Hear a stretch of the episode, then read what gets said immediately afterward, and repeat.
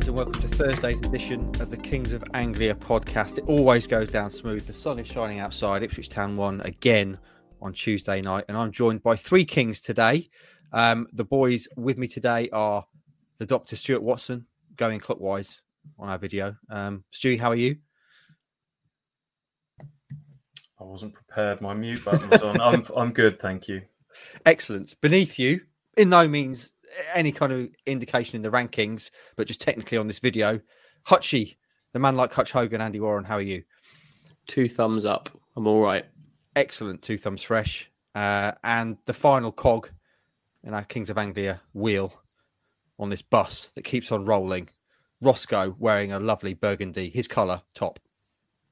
This is my favourite hoodie of all my hoodies, or my Adidas hoodies. Um, yeah, I made sure I was prepared. I unmuted myself before you even got to Hutchie because I knew I was going to do what Stu did. So um, you got to unmute yourself, yeah. boy, ain't you? Unmute yourself. it's going to be a very sad day for you, Ross, when when the Adidas deal finally expires, isn't it? We might have to just we'll keep you in our thoughts on that day. How uh, how many hoodies do you actually own, Roscoe? Uh, probably twelve. That's very precise just for a random. I'd say probably 12. Uh, okay. The 12 I like. There's a few others, and I'm like, I've sort of gone off them now. So they're just in the cupboard, just, yeah, they stay there. I may wear them one day, but maybe give them away. We'll see. Maybe they'll come back into the rotation. We shall see. Um, boys, let's talk. First of all, obviously, we have to start with the win on Tuesday night, which is another good win. Keeps the uh, the playoff chase rolling. Um, but clearly that there are more issues to talk about post game. So let's have a quick recap of the game itself. 2 0 win, comfortable. Um, big praise from from um, Appleton after the game, saying that Town are the best side in the division by some margin, and goes on to say that they're going to play Rotherham and, and other teams like that who won't cause them the same amount of problems that Town did. Um, but clearly, obviously, there's the injury thing we have to discuss at some point. But game itself, Stewie, what did you make of it? Very good. Lincoln, a different type of team that Ipswich have played in, in recent weeks. Ipswich have gone up to Morecambe and to Fleetwood, played on some really heavy pitches, played against some more physical, awkward opponents. Lincoln came to Portman Road off the back of a, of a big win against Sheffield Wednesday. Were still not in, you know, clear of the relegation zone themselves, and they came here with a bit of confidence to try and play and take Ipswich on at their own game. And after a reasonably even start, Ipswich just went went through the gears and scored two really good goals, really well worked goals straight off the training pitch. It's pretty obvious that um, Kieran McKenna has sort of penetration is a word he's used a lot since he's taken over. We know that the domination has has been there of possession. We know that the, the clean sheets has been there, but adding that goal threat was the, the final piece of the jigsaw, and, and they're doing that now almost carbon copy goals, really, with players getting to the byline and cutting the ball back. And as soon as they went 2 0 up, I don't think I had any doubt at all that Ipswich were going to see it out. Lincoln's spirits looked crushed. Ipswich cruised to it in the end, and we'll come on to the second half in a minute, which kind of drifted away uh, for reasons which were not good. But um, in terms of a win, a performance, goals, uh, a very a very good night. Um, unfortunately, it was slightly soured somewhat in the second half. Mm, we'll come on to the, the injuries in due course. It was, uh, again, kind of a lovely thing to have that Town were 2 0 up at half time, um, both from a fan's perspective and also from a journalist perspective, because it meant that I could get right on with everything that was uh, needed to be done for print with no real kind of fear that anything would change. Um, the game. Ah, so you much... fell into that trap a bit in the in the first half of the season, didn't you? I remember a few times you were getting right stuck into getting the, the back page written Ipswich two yeah. 0 up, and uh, Paul Cook's men let you down a few times on that one. You had a hasty rewrite, but you don't you don't get that same danger with a Kieran McKenna side, do you? I, have, I, haven't, I haven't got that same that same fear, that same peril with the McKenna side. I think two 0 up. Obviously, they're not going to concede. Bing bong bang, job's are good And I was almost done by full time, which is tremendous. Hutchie, what did you make of it all? Not got anything really to add from from from Stuart's review. Really, it was you know, they they dominated the game, they got the job done, and, and they saw out the the issues that they had in the second half. The issues didn't come from Lincoln, particularly. I think Christian mm. Walton's real first piece of action came in stoppage time when, when he had to keep uh, Anthony Scully out of the back back post. So, um, yeah, just dominance, but but managed to managed to turn that dominance into into goals. Give me some. Same, oh. Sorry, it wasn't the same sort of when we talk about dominance. I think there was a few moments in that first half where Andy and I kept checking the the possession stats, expecting it to be a lot higher than it was. I think it, it was it wasn't far off 50-50 for long periods. And that's not what your eyes were telling you when you were watching it. It felt like Ipswich were in control of the game without maybe popping the ball around for long two, three, four minute spells. But when they had the ball, it looked like they could cut through at will. And they, they, going back to that word penetration, some of the, some of the moves which led to chances, you know, really sharp one twos, Burns burning past his marker time and time again. Aluko exceptional in midfield, not expectational, which I tweeted on on the night. Exceptional.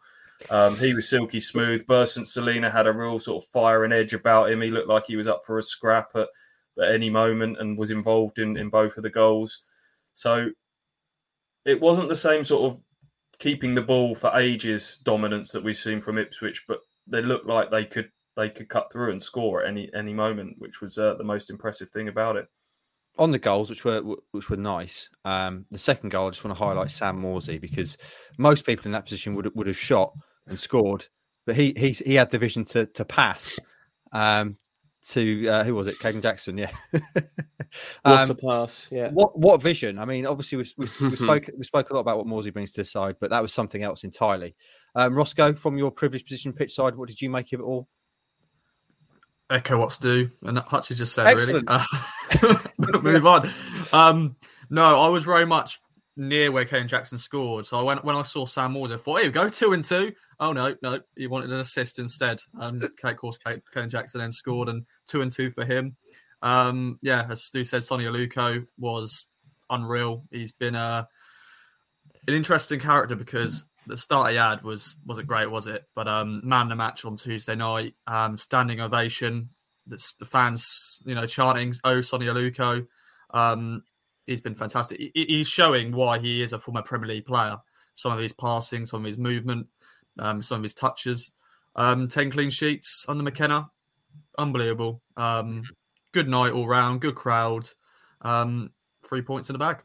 Mm. Someone, of course, one of us uh, branded Sonny Aluko the worst summer signing uh, with our exceptional insight into football. That might have been uh, might have been yours truly, friends. Um, there we go. Once again, proving how much I know. to be fair, to be fair to me, no one was saying at the time. No, no, no. He's, he should be much higher. He, he did have an absolute stinker on his debut against Newport, wasn't it, in the cup? But clearly, he wasn't anywhere near fit enough at, at that time, which maybe led to a bit of an overreaction from from some. I mean, Reading fans, I, I see them popping up on social media timelines, absolutely amazed that Sonny Aluko is getting the praise he is because um, I've spoken to quite a few people at Reading and said he, he over a period he, he, didn't really do it consistently, but um, he's enjoying himself at the moment. There was one turn I think people have clipped up on tight on the touchline right in front of the dugouts, which was uh, oh chef's kiss. That was uh, outstanding stuff. But before Ross, just to take you back to when you said you were there for the um, the celebrations for the Jackson goal. Can you clear up was what was said between Jackson and Morsy? Were they sharing a bit of a joke about the uh, about the assist inverted commas? My my hearing isn't great, but even it's it's not even good when there's loads of fans singing and chanting. So yeah, I don't think anybody, only Kayden Jackson, Sam Morton, yeah. know what this was said. You'd, you'd have done well to hear that conversation, but I've, I've heard a, I've asked enough Ipswich players in post-match interviews about Sam Morsy needing to score goals, mainly because I've needed him to score goals to make some money in million-pound picks. And every single time they all smile and they all have a little joke about, yeah, it's horrendous. They all have a little joke about his about his finishing. Sonny Aluko did it again the other night, so uh, he gets himself in all the right positions. But um, I think it might be a little bit of a running joke within the squad about their captain's ability to actually put the ball into the back of the net. Did you have a little shake of your fist, Touchy, when that? He lets me down in every single game. uh, obviously, last last week was was a, last Saturday was slightly different, but he's getting in all the positions, mm. um, and, and, that he'll he'll he'll score more goals for this club. I'm I'm sure of it. But that um that wasn't a very good effort on goal. Fortunately, it was was right to the feet of an unmarked striker and onside striker. It wasn't yeah, an just, effort, just mate, as fast. Yeah, just as fortunately, not only did it fall at Kayden Jackson's feet, but I think it was the the guy that had sort of slid in to try and block the the cutback that probably was the one that paid him played him onside. So um, a little bit of fortune there, but I think Ipswich um, earned that fortune with with the way they played in that that first period. Perfect segue there, Stewie. So two 0 win, sold it away. Very important. Get another one under the uh, under the vest before this big run of games coming up. But the main talking point, unfortunately, after the game and going on uh, for the rest of the week, has been injuries. Um, Stewie, I, I, we did a video yesterday talking about this, and I was saying, as I'm sitting, peek behind the curtain, friends. Um, the boys are obviously at the game on a, on a Tuesday night. I'm sitting at, at Heath Towers trying to do all the the print stuff that ensures we hit our, our fairly tight deadlines on on on a, a game night. Uh, so I'm scrolling through Twitter, Stewie's feed. Second half, I considered unfollowing you, Stew, because literally every other update was, oh no, someone else is limping now. Someone else has gone down. And I thought this is not good. Um, and clearly, Edmundson and Morsy, headline names among them. Uh, Steve Wallace sent me a picture actually yesterday, which kind of seems to show the moment that, that um, Edmundson's hurt his ankle Mm. literally gone over on it um, on someone else's boot. Like everyone's done that. Um, apparently, it's it's it's a pretty bad injury, isn't it? They're talking about being very swollen. Still not sure um, the extent of damage. Sure, that's being assessed. But going forward, we're expecting certainly Edmundson and Morsy to miss the game on Saturday. I'm going to come to you, Hutchie, because me and Stu did a big video about this yesterday. I want to know your views. Um, what do you make of the, the injury issues? Um, and how would you, expecting that Edmundson and Morsy are out, how would you replace them?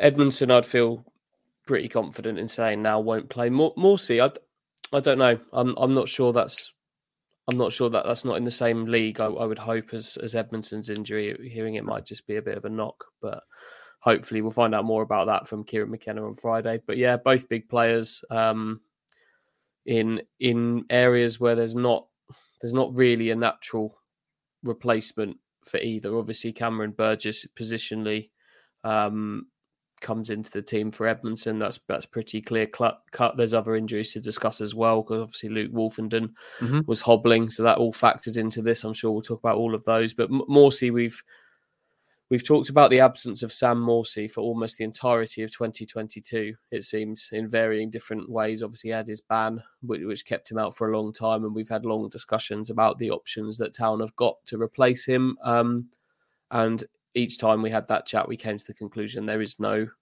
there is no natural replacement for for the captain in the middle of midfield, and with Lee Evans out as well, um, if he isn't around, um, we're going to be back in the scenario where where we're talking about probably Tyreeq Bakinson and Tom Carroll, which we've we've seen previously. I, I, I quite enjoyed watching Tyreeq Bakinson on Tuesday night. I thought that was his best game for Ipswich so far.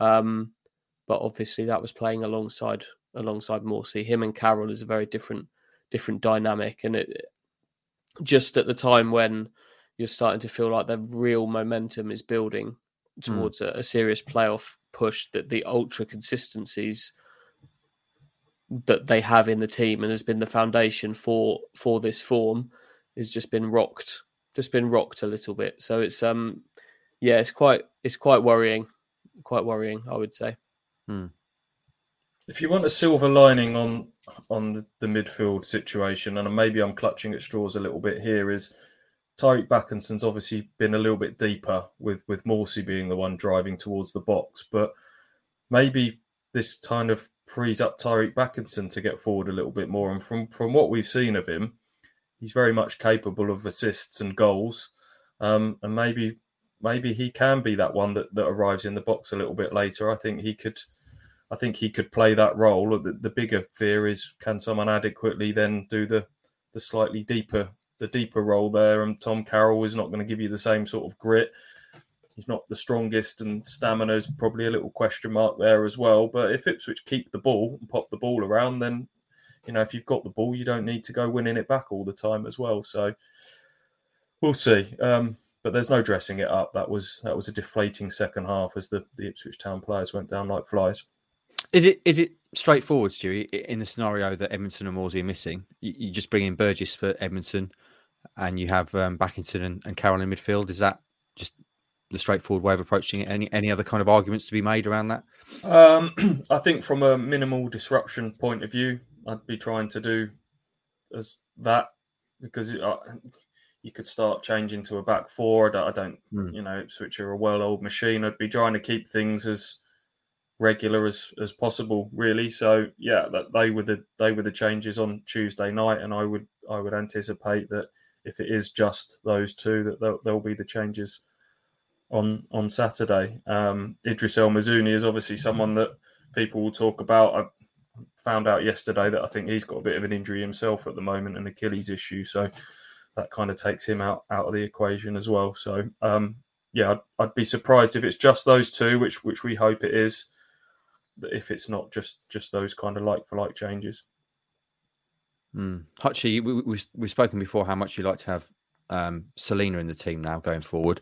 Um, in that scenario with, with Morsy out, is there any argument for for dropping Celina back into midfield like we've seen, or, or would you prefer to have him playing further forward and Um, happy with?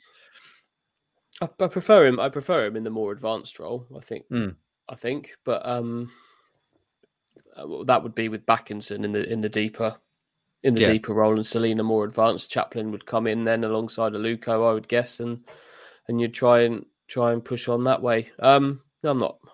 I, I mean, I'd be quite happy with that. That um, I, I would I would be quite happy with that. I, I think he would probably go Bakinson and Carroll, but we, we just don't know. But I'm not um not against that. I don't, don't all. think Celina's game up at Fleetwood is. Some people have just gone, well, the two goals came when Celina got moved further forward, and obviously he's had a hand in another couple of goals at the weekend playing in that advanced role. And people then just go, well, that experiment didn't work.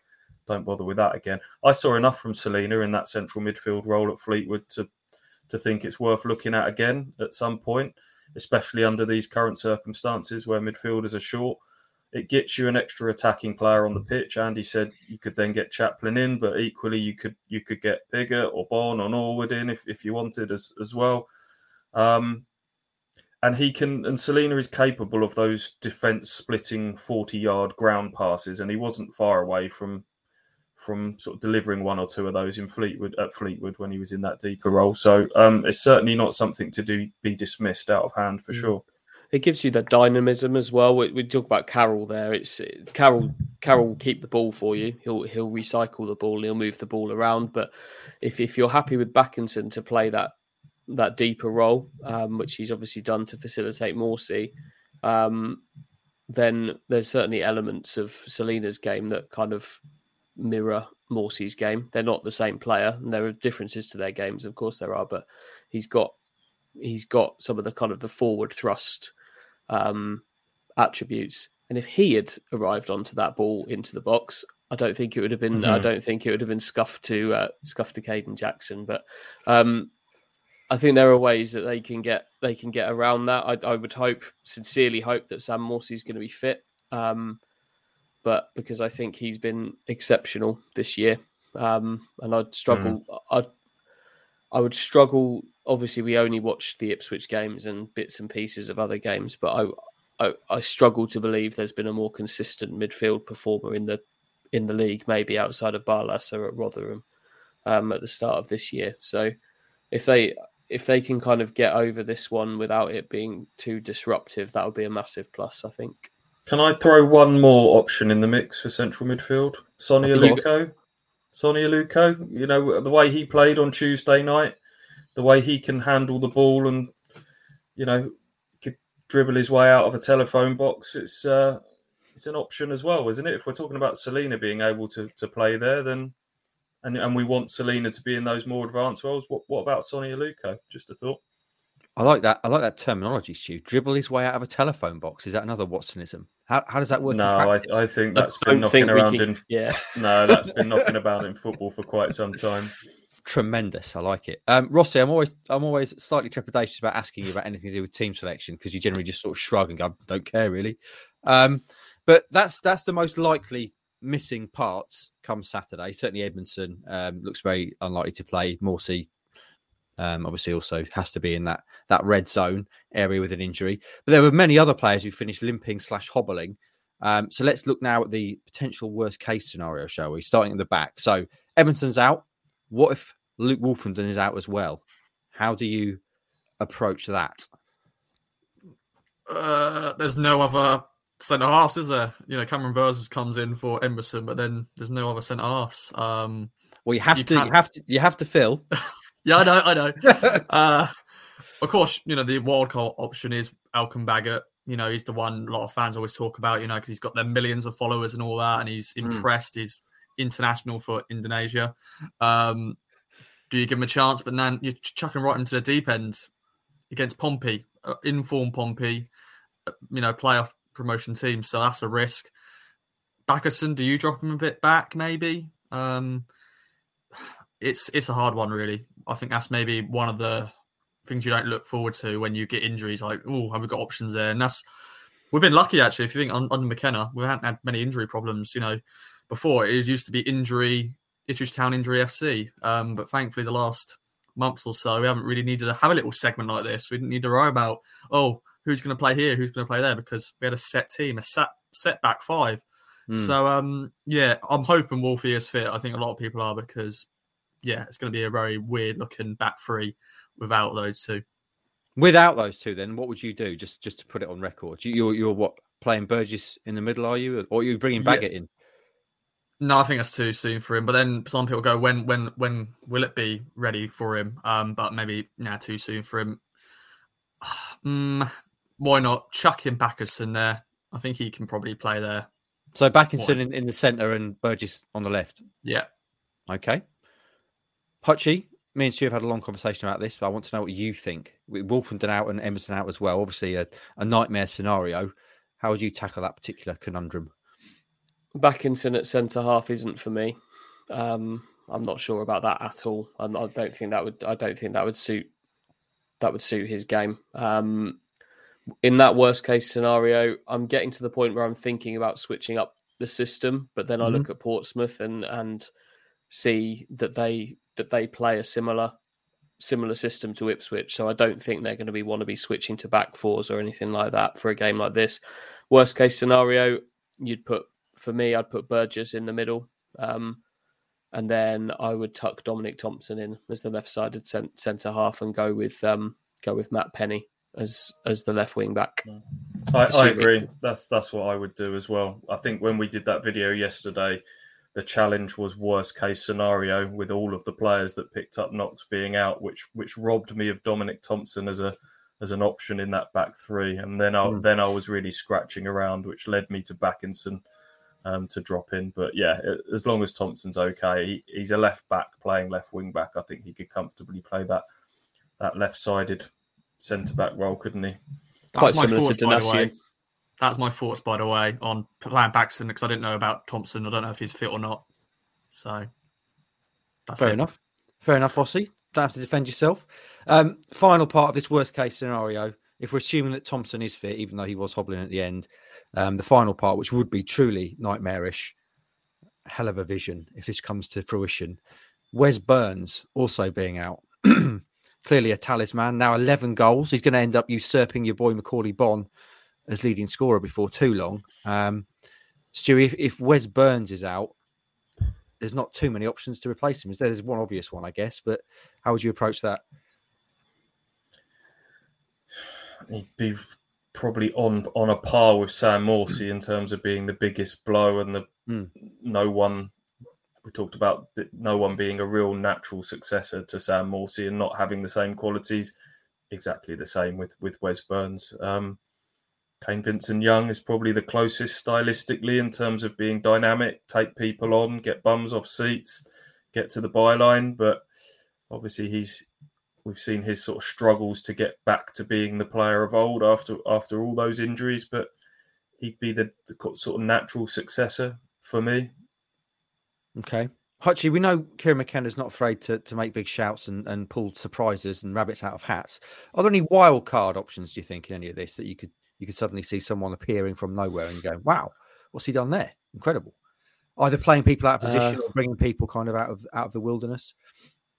Uh, I, I he, he's not in the wilderness. He's been injured, but if Kyle Edwards is is kind of close to a return, like in that worst case scenario, he he could play on the right side instead of Burns. Mm.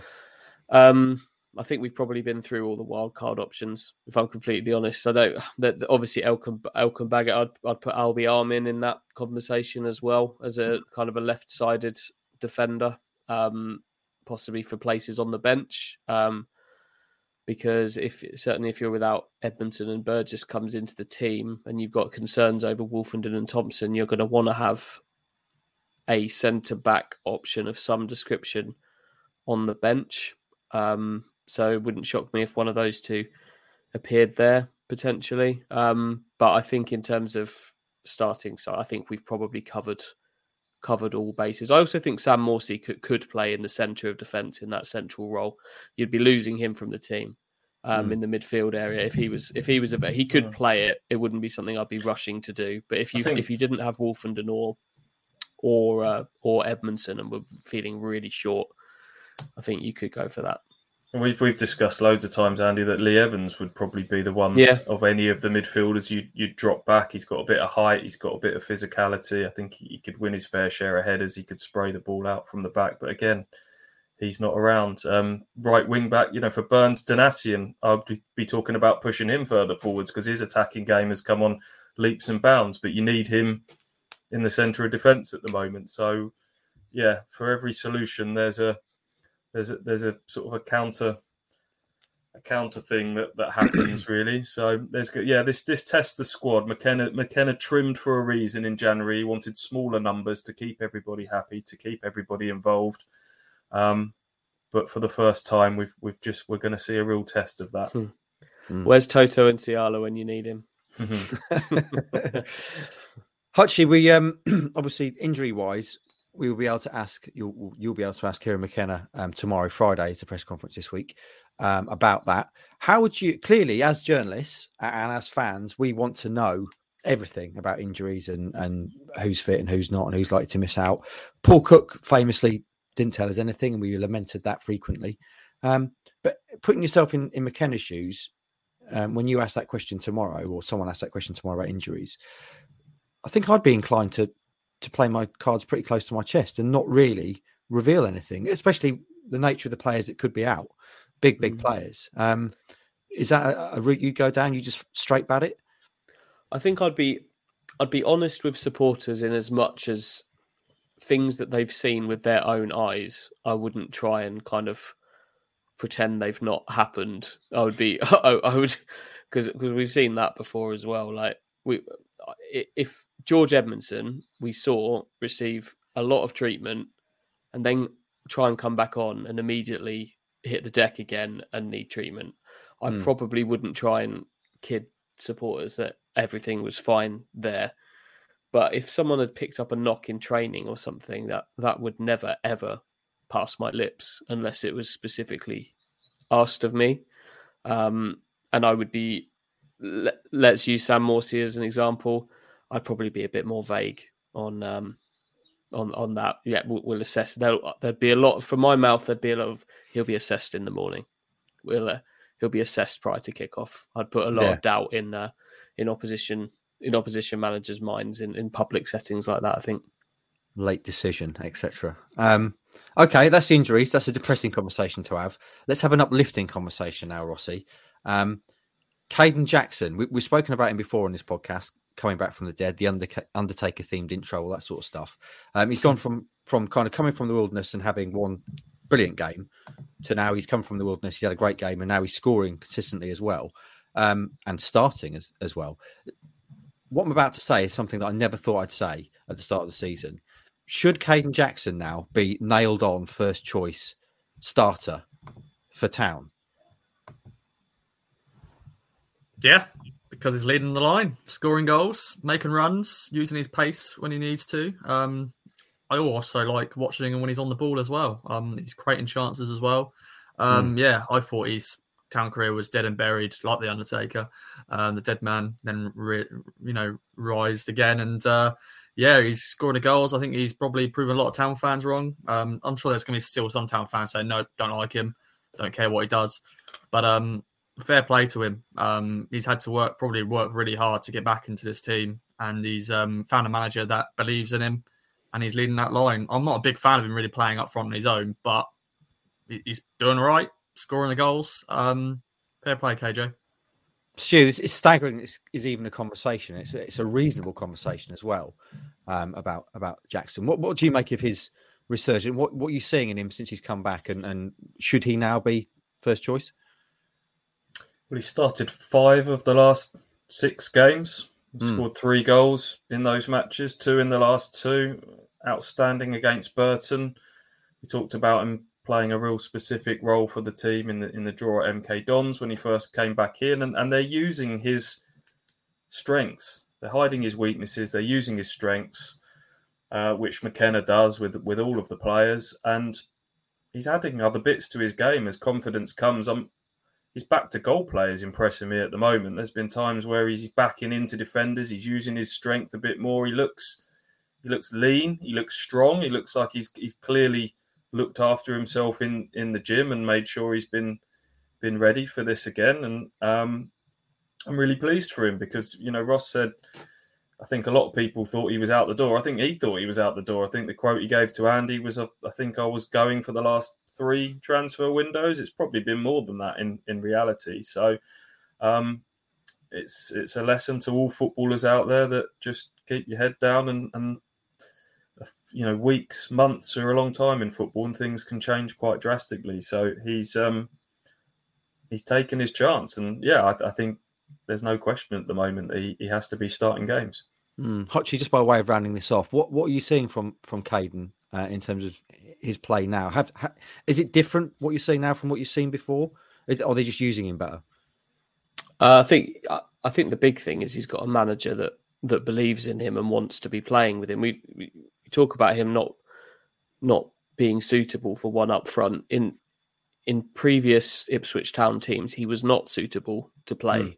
up front on his own because it was a team that didn't that didn't use him there's very different ways of playing one striker up front isn't there you could play Oli Hawkins up front and what was it they said he's like a head on a stick at times like that's that's one up front Kayden Jackson's had to play in that team at some at some times when when balls were just being tossed around for him for him to chase, and it just wasn't wasn't happening. They're using him, they're using him properly. They're allowing him to get wide and attack the box, which is a big part a big part of his game. That's what he did a lot of at Accrington um, when he had such s- success there. Um, he's just being used properly, and he's got a manager that believes in him, who's made him feel feel ten feet tall and and you can you can see that from him on the pitch. He's he's he's getting in the right places at the right times inside the box as well. Like Stu says, he's he's he's using the ball better um, in areas away from the goal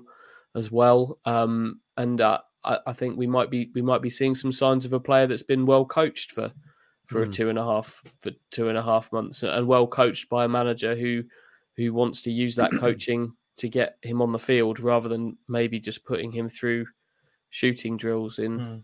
in training. How often did we talk about Ipswich looking a bit one paced and predictable at times? And, and pace is such a valuable asset in football. You have to have that in different areas of, of the pitch. Wes Burns obviously provides it, but I think Jackson gives that balance of pace. He tends to do his, his main running down down the left channel, and that just gives them gives defenses something to think about. It stretches the game. It means that you know teams can't take a really high line against you, so they have to drop deeper to deal with Jackson, which then just creates so much space for your technical players like Celina and Aluko to operate in, and um, it's working really well at the moment. It works in all areas of the pitch, doesn't it? Because it's like you've said, it's creating spaces for those players, but then Morsy's able to stride out of midfield, which then engages other defenders, and they just have they're just it's, it's a pretty well-oiled machine, isn't it? It's uh, mm-hmm. uh, it's um it's working in in a lot of areas of the pitch. Like Wes Burns on Tuesday night was playing noticeably higher up the pitch than um, we know he plays high up the pitch as a wing back anyway, but Tuesday night he was pinning the left back who was meant to be a left wing back, but he pinned him back so much. They changed, they had to change it at half time because Burns was causing them so much trouble. And by stretching the field that way and having him pinning defenders back, that again, Donacien's got space to come up and get involved. And midfielders have got room to move out out from the middle of the pitch and work. It's that they're they're kind of imposing their will on teams um, by by with movement. Um, and I guess that's where McKenna's sort of desire for his players never to stand still, never to walk, um, is kind of coming into it. They're just making space for each other to do their work. Yeah, they they're working out where the spaces are at certain times, and then a, t- a team then sits deep and camps on the edge of their box, and therefore there's been games where people start to double up on Burns and limit the spacing behind him. Okay, then one of the centre halves can start striding out with the ball and play. You know, we saw Woolfenden surging out from the back a couple of times on on uh, Tuesday night. So it's just, yeah, I think he's he's given them the freedom to work out where the gaps are in games and, and whoever you are, wherever you are on the pitch, work out where the opposition are leaving the spaces and exploit it. It's mm. great. Requires some intelligence, doesn't it? You need intelligent football players to make to make that work, and it would um it looks like Ipswich have got them. It's all very uplifting, isn't it? Um, we still need a, mm-hmm. a nickname, official nickname for the back line as well, boys. Um, obviously now ten clean sheets in fourteen games. I I posed blue wall um, on Monday's pod. Uh, we've had a few suggestions. So Solid Crew was one of them. Um, I, I, can't remember who that was actually. Uh, and also the fridge and the freezers, which I quite like. Um, obviously, the freezer may well be called Interaction on, on, Saturday. So we shall see. Any other suggestions, friends? Get those in. We know how much Stuart Watson loves nicknames and uh, general Americanisms in, in sport. So, so get involved, friends. Right then, friends, let's move on from that game. Draw a line under that. Um, and who knows what happened on Saturday. We'll come on to, to Portsmouth in due course. Something else exciting. Um, on the news side of things, our, our, friends on the news desk are covering this story, but it's certainly worth mentioning on an Ipswich Town podcast because Ipswich Town have put in some planning applications into Ipswich Borough Council to upgrade Portman Road. Um, no surprise, uh, since day one, Mark Ashton has said we need to change various things at Portman Road, but this is actual hard evidence that they're going to do it. Um, so essentially, what they've done is, that they've put these planning applications in quote, to bring the ground up to the level required by Premier League clubs, um, with a clear aspiration of the club owners to take the club back to the top tier of English football. So essentially, what they're going to do as part of this, they're going to replace the pitch with a Desso pitch, um, a new sand-based Desso pitch, um, which is obviously the top top line in pitches now. Um, it's kind of, I think that's kind of an integrated pitch isn't it, boys? Put me put me right on that. So it's it's got grass, but it's also got kind of man-made, um, natural fibers yeah. in there as well, isn't it? Which means yeah. um, it, it, stands up to, to bad weather, etc. A lot better. Um, undersoil heating as well, obviously, um, and also you may have seen some some pictures doing the rounds. They're going to re- um, replace the dugouts, make them look properly next level space age Premier League style dugouts with all those really comfy chairs, which looks tremendous, uh, and install excitingly a big screen. Um, in the in the south stand over the southeast corner. And in terms of timing, it sounds like the, the dugouts and the big screen are going to be first um, this summer, and then the pitch will be replaced next summer. Obviously, that's that's a lot of work to do in one summer, so they have to have to push push the pitch back uh, a season because obviously they can only do it in the off season, and then all the uh, the technicalities and logistics around that. Hutchie, you've spoken to Mark Ashton along with with Stewie a lot. He said a lot about bring the, the stadium up to standard um, and how kind of run down it has has been, and we need to take pride in our home. Um, this is actual paper evidence that they're going to do it. Exciting stuff, isn't it? Yep, yep. It's um long long promised. Um, I mean, Marcus Evans has spoke for a long time about putting a big screen in, and it it, it never happened. Um, hmm.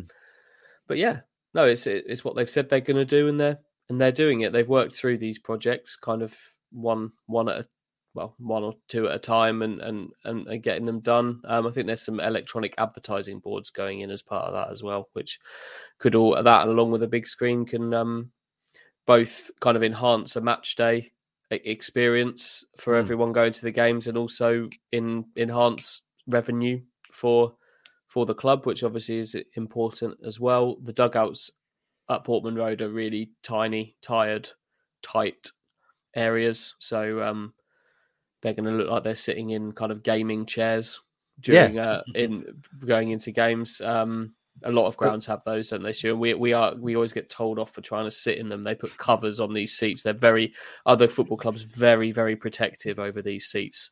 Yeah. Um, if you're not a professional athlete and you try and sit in one of these seats, I think there's a, a fear that you might cause some real real damage. Too heavy? Am I too heavy for for the gaming chairs? I don't I don't know, but they are quite comfortable and um and they look great. they look great Mm. as well. That area of that just needed a bit of a bit of love. It's it's a very tired part of the Yeah, they're like the ground. They're just they're, they're just standard sort of plastic seats that Yeah, fans sit on that have got sort of bits chipped away from them, general wear and tear.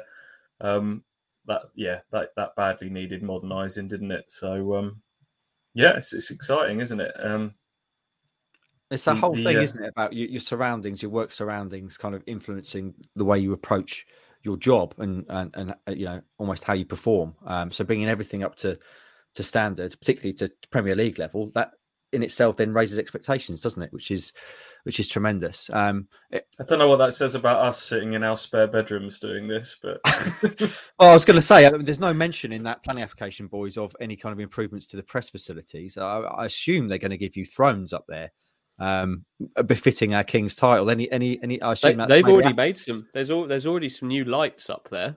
Oh, lovely. um, which uh, the there were the, there's these kind of little lamps that are kind of on, on the desk um, that I want to rip out with my bare hands at times and just bend them over. They they're really they don't work half of them, so they've they Mm. have put some new some new lights up there, which is quite good of of an evening. But um, maybe that's uh, maybe that's a project for further down the line. I quite like my lip. My, I quite like the press area Ipswich. It, it does it does what it it does what it needs to do.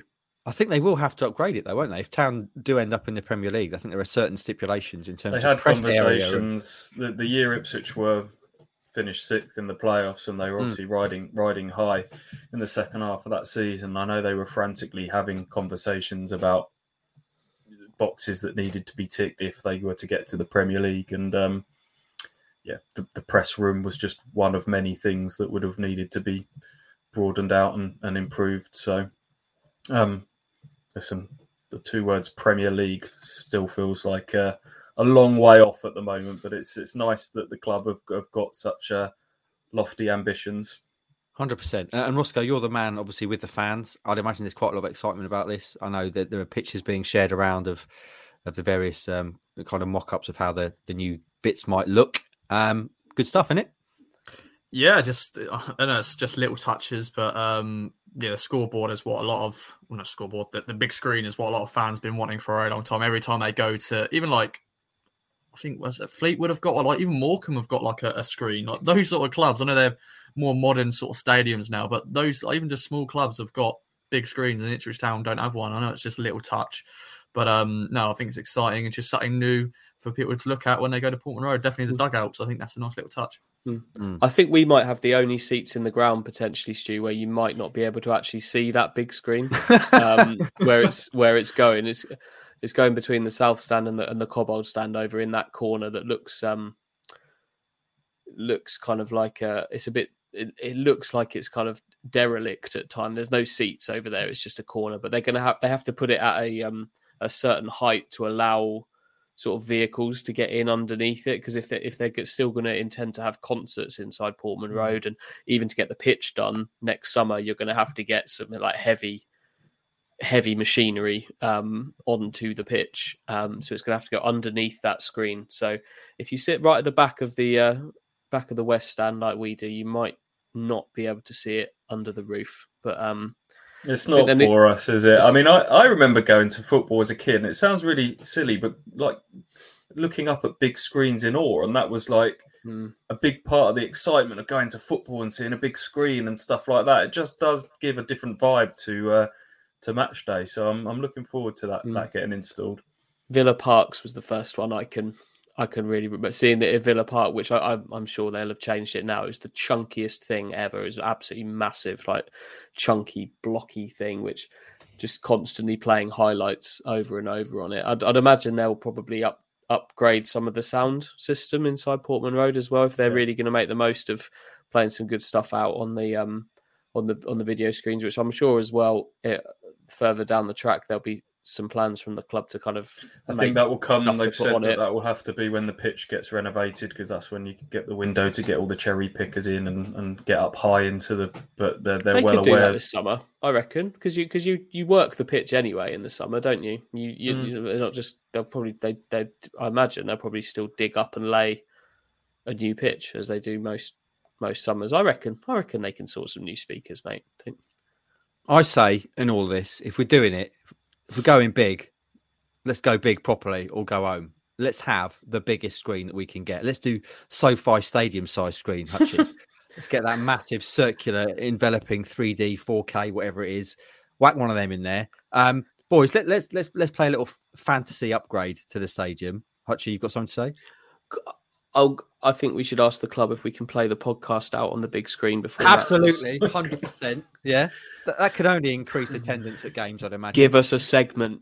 but boys, uh, going back again, Stewie, indulge me here to American sport, particularly baseball. The stadiums are known for having these little kind of special, unique wrinkles built into them. Some places have, for example, swimming pools in the corner of the stadium, or a pirate ship that you can watch the game from, or Yeah. a little restaurant. You know, that's literally just you, uh, and you can sit there. What would you add to Portman Road as a unique wrinkle, if you could? I'm thinking. I'm going first. I'm thinking little corner of the of the uh, of the stadium, an actual working farm Okay, it just it exists there. with a with a little mini tractor, little small holding, some you know some goats, some sheep, lovely. Something for the kids as well. Um, and that'd be that'd be go to Portman Road, watch the football, and then go and pet a goat maybe. Okay. Um, yeah, I know what you mean. I, th- Yeah. uh, I think is it LA Angels, the baseball team. I went there. Have they got Andy? You, they've got like the waterfall thing. I went and Yep. watched the Yeah. game there many years ago. Yeah, Yeah. Um, Andy and I, going off on a slight tangent, we were discussing that we could do some we on to fill. As you can imagine, there's many hours travelled together, and the conversation can get a bit weird at times in in the car. But we, I don't know how we got onto this, but we talked about how long it would take to get to Fleetwood uh, via tractor. Uh, and then then explored whether we could then do that as some sort of charity thing. Uh, Andy said maybe we could ride a Suffolk Punch to a game at some stage. So tractors and Suffolk Punches have, have got to be involved in, in this in this idea of yours. Um, maybe like a giant robotic Suffolk Punch that kind of rears on its back legs when when Nice. a goal goes in. Some Shoots- fireworks go off as well. Shoots lasers out of its eyes when town score. Yeah. amazing. I like that. So it rears up lasers, all that sort of business. Just up your street, that Stewie. Um, Hutchie, what are you adding to Portman Road as your own little? Unique... Um, I would completely redesign the tunnel area uh, of Portman Road into the shape of a tractor. So it's it's absolutely massive tractor because there's, there's a security box there as well where they've got kind of like the match day announcers up Ah, there during the game, so they could sit in kind of the That's like the, the- cab of the the tractor. yeah. And But then the players come run out through of the, the tractor. wheels. yeah run out of kind of the engine grill out the front, and then you then you've got the capacity for like fireworks coming out of the tractor and um, smoke and stuff. Um, What about you know when sometimes they bring the ball onto the pitch via like a little remote control car? Can we get some sort of farming tractor themed version version of that? Maybe a small child could sort of drive it on. Yeah, I don't know you if you saw the- that one at the rugby that rugby recently. league, yeah. But the, the the girl who was driving didn't want to stop, did she? She just kind of turned it into a game and was like eluding the players and all that kind of stuff. They're chasing after, trying to get the ball. I liked it. And the, and the beauty of it is we're getting this new beautiful Desso pitch. So having tractors driving on it is going to be No problem. absolutely no problem Mhm. whatsoever, is it? It'd be fine. Ross, how about yourself? Uh, you can't just have a massive Ross special throne seat for you, although that would definitely be a feature for people to see. Ross slightly elevated above everyone, wearing a little crown. Um, what would you do though if you could add anything to Portman Road? Now, the only one good thing about Stadium MK is they have a Papa John's in the stadium.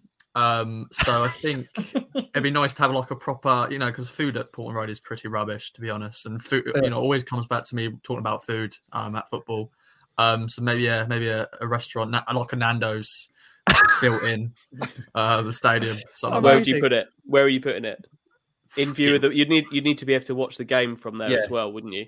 Uh, you know, get get rid of you know the Cobbold stand or something. You know, get rid of a section of the Cobbold stand. A whole you know, where the- stand. yeah, whole stand restaurant.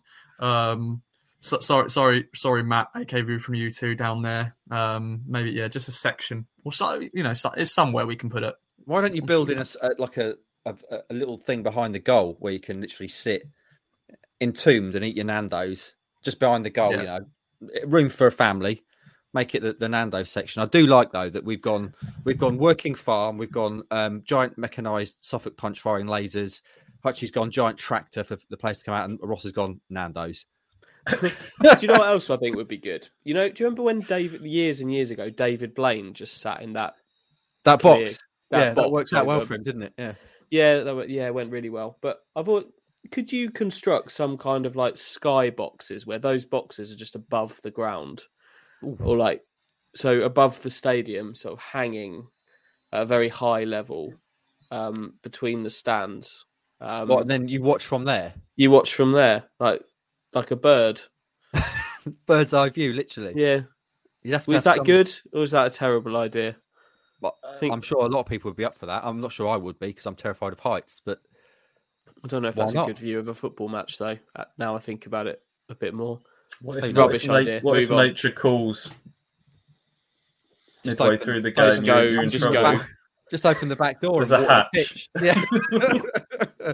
yes, you have to pay five thousand pounds to sit there, but uh, if you need a wee, you have to just go out the out the back door, as it were. Okay. Um, right then, friends, let us know what you would do to Portman Road in terms of uh, your own little wrinkles you would add. Before we move on to Portsmouth, Stewie, I want to do another aside because there are many things. I've missed a couple of shows recently with being off. I got to speak to Hutchie about Milan on Monday, which was great. Um, but you, my friend, since we last had a, ch- a chance to speak about this, have been at a red carpet London premiere, walking with the stars for a, a very, very popular TV show. Um, do you want to tell us a bit about that? Because I think the fans, the people, your public would like to know about it. Yeah, you've you've you've probably had you've probably overhyped that slightly, but I did I did go to a world I did go to a world premiere in London. Um, I didn't walk with the stars. Uh, didn't go on the actual red carpet. I went on sort of a fake bit of, of red carpet where you can kind of replicate the images. But I was I was very much with Joe Public. Managed to get some tickets for uh, people may be may or may not be aware of a program called Outlander, which was uh, it's got a bit of a cult following globally. Uh, very big in America. It's on on Amazon Prime. It's now moved to another channel. Uh, series six of that. Um, it was 97 98% women in attendance um, the the male lead spends a lot of his time with it with his top off and uh, I, I was there um, Sexist. with with my wife uh, while they while they screamed at him as he uh, as he walked down the, the red carpet. But the, the best part of it was uh, they had the London Philharmonic Orchestra there that played the theme tune and then played live during the showing of, of the program. So for me, that that was really cool. But yeah, it was good fun. Where was it? It was a it was a, a great venue, wasn't it? You said it was Royal Festival Hall or Royal Festival Hall, yeah, just near the uh, the London Eye by Waterloo.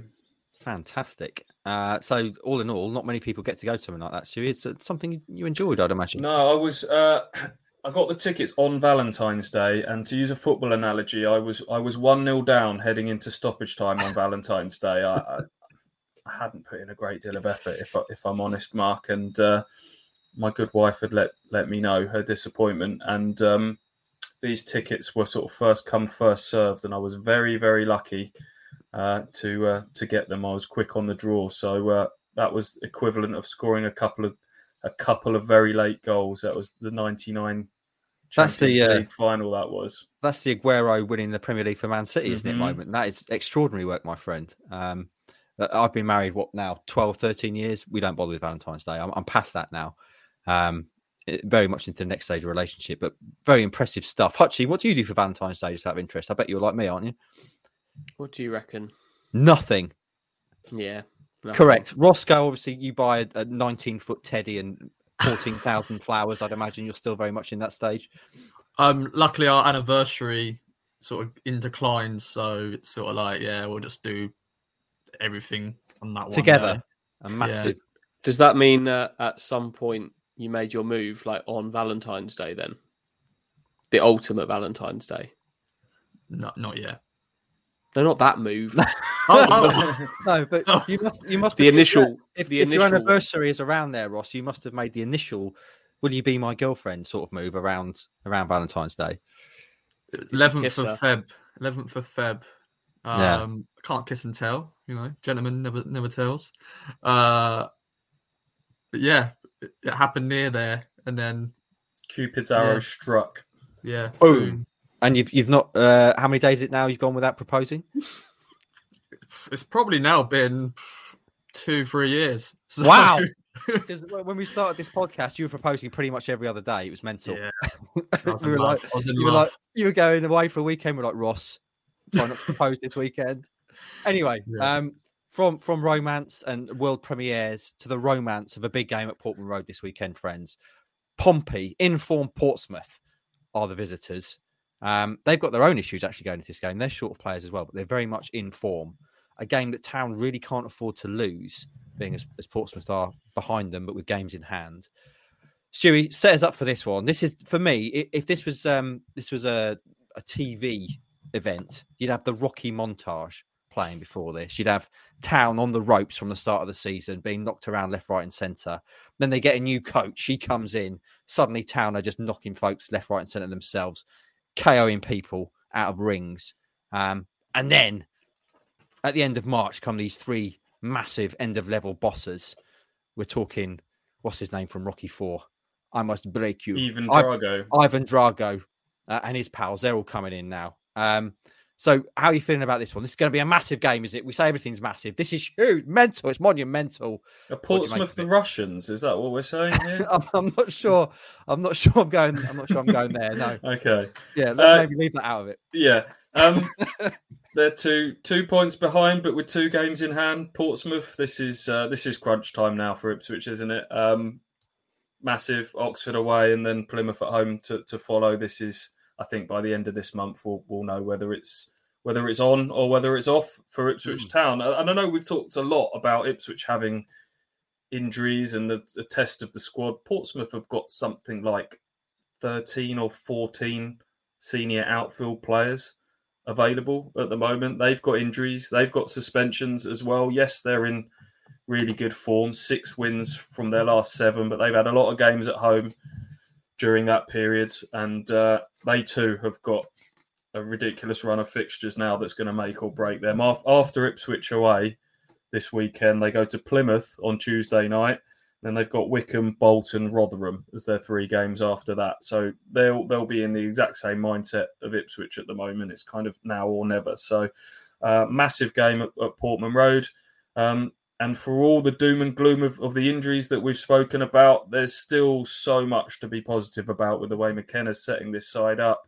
He has got options to replace people. I do trust him to to find a formula to come up with this game, and and and home form has been so strong for Ipswich. So I still think we can go into this with a great deal of optimism. Hutchie, this is the game you break out the Monsters Inc. trainers, isn't it? If ever there's going to be a game or a- a stretch that we need, we need some extra support, literally for your feet. Um, this is the one, isn't it? I mean, they've. I don't want to get back into trainer territory, but they they have been uh, they have been on my feet for the last two. So Cool. it's up to you. That's, a, Um, that's a good sign. I'll see. I'll see what I wear. Um, yeah, I'm looking forward to this one. It's a it's a real tester of, of where they're at. Um, she's just just mentioned their their form um, that Portsmouth are in. They're averaging three goals a game over those seven in terms of goals scored as well, which is um, coming up against a defence that doesn't concede. It'll be interesting to see. Um, obviously, it's going to have maybe some different personnel in it, but it'll be interesting to see how those two things kind of collide with each with each other. Um, and there are some options in there for for Portsmouth in in attack, like Tyler Walker, Ronan Curtis, George Hirst, O'Brien's in there. Michael Jacobs sounds like he's coming back.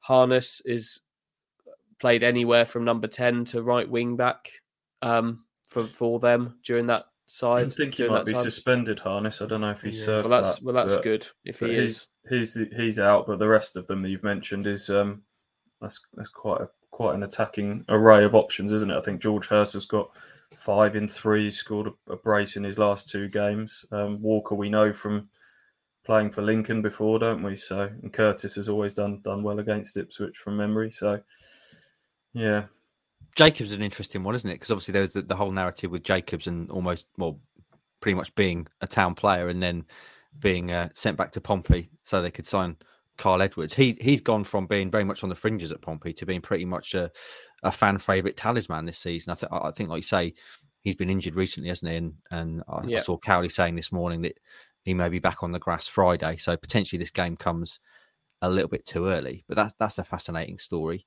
Yeah, Um, Joe Mo- Joe Morrell as well, obviously Yeah. who Ipswich um, Yeah. very publicly courted and and uh, tried to sort of snatch from under Portsmouth's nose at the last minute. So subplots galore. We love the subplots. Narrative, narrative, narrative. Rossi, how are the fa- how are the fans feeling? I bet your WhatsApp group is on fire, on fuego, isn't it? With chat about Pompey as well as the, the new seats at Portman Road.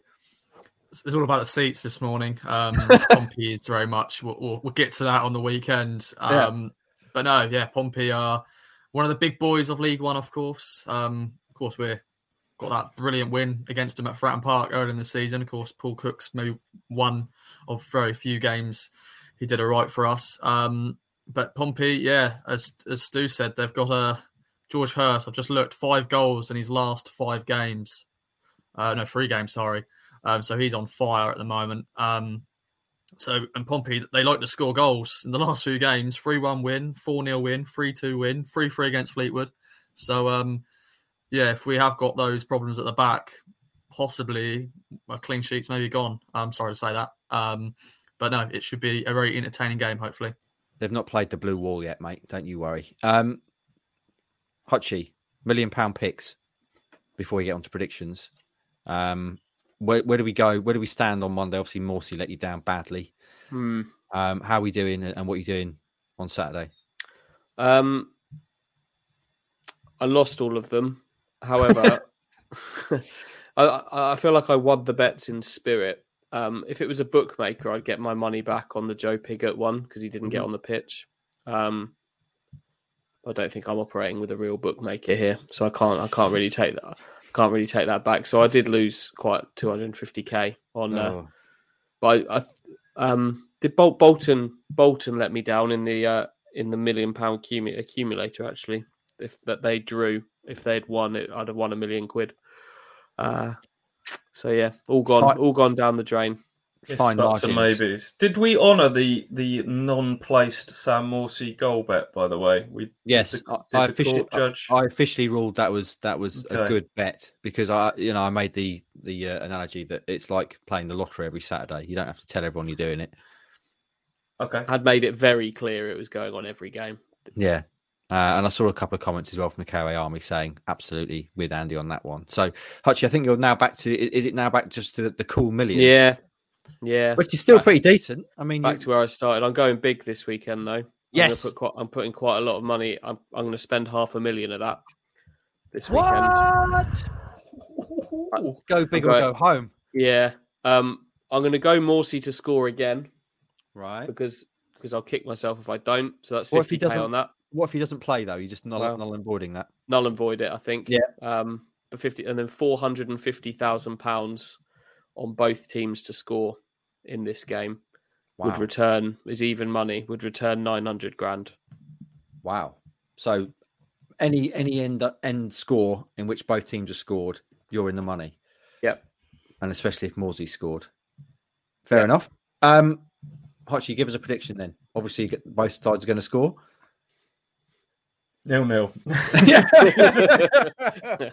covered all covered all bases. Um Oh maybe slightly against my better judgment, I'm gonna say Ipswich Town two, Portsmouth one. Right. When you had your your very sensible and measured debate about the the run in, was this a game that you had as a win, Hutchie? No, I've got it down as a draw on my little list in, in front of me. I've got that that and Oxford both as draws. Draws. And you Okay. had Yeah. Fleetwood down as a draw as well, didn't you? Yeah, they're two they're two points up on where on where where they needed to be to reach seven. This is to reach seventy five points, which I think they'll need more than that. But Hmm. they're two they're two points up on where where I had them at the moment. So long may that continue. Hutchie optimistically saying 2 1 then. Stewie, what are you saying? I've just had to Google what I did did the sort of predictions for make or break March, and I feel like I should try and be consistent with this. I've just I feel quite optimistic going into this, actually, um, even with with the injuries. But I'll stick with with what I originally predicted uh, on these various things, which is a draw. I've got it down as one one. 1 1. 2 1 1 1. Roscoe, you've got the deciding vote. What are you saying?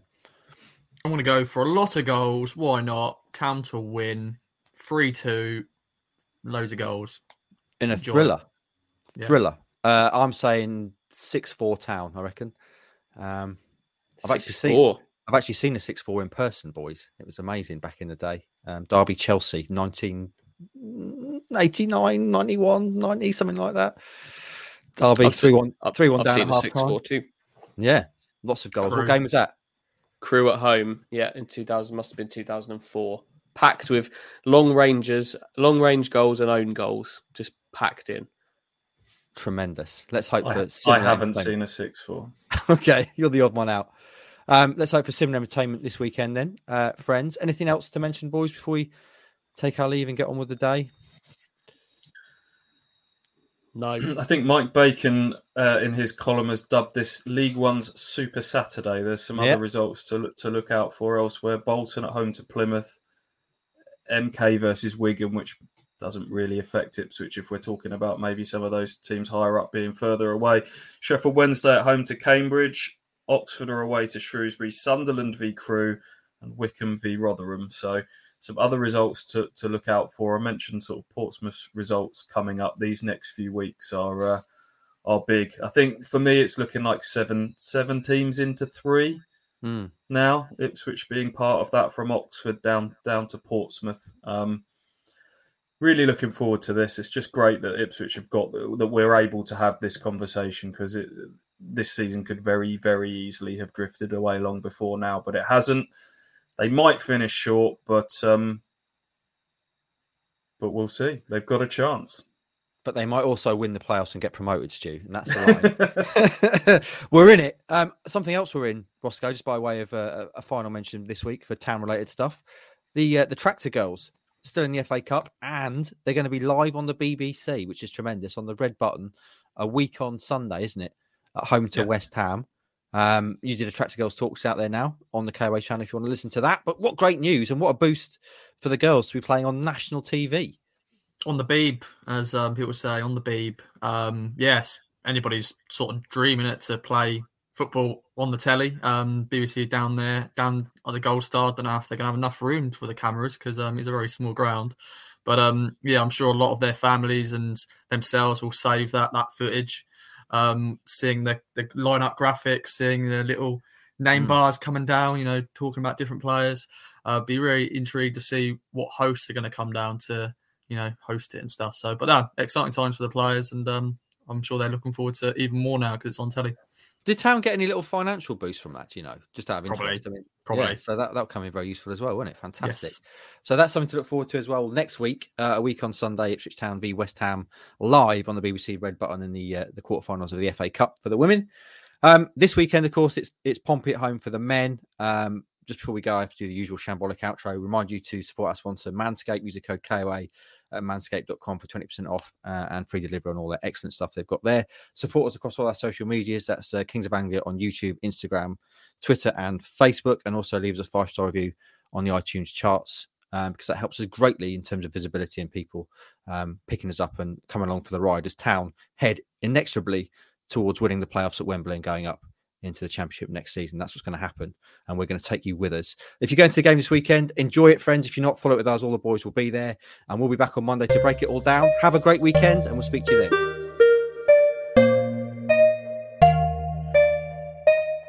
From true crime to football, Brexit to. For more great podcasts from Archant, head to audioboom.com slash channel slash Archant.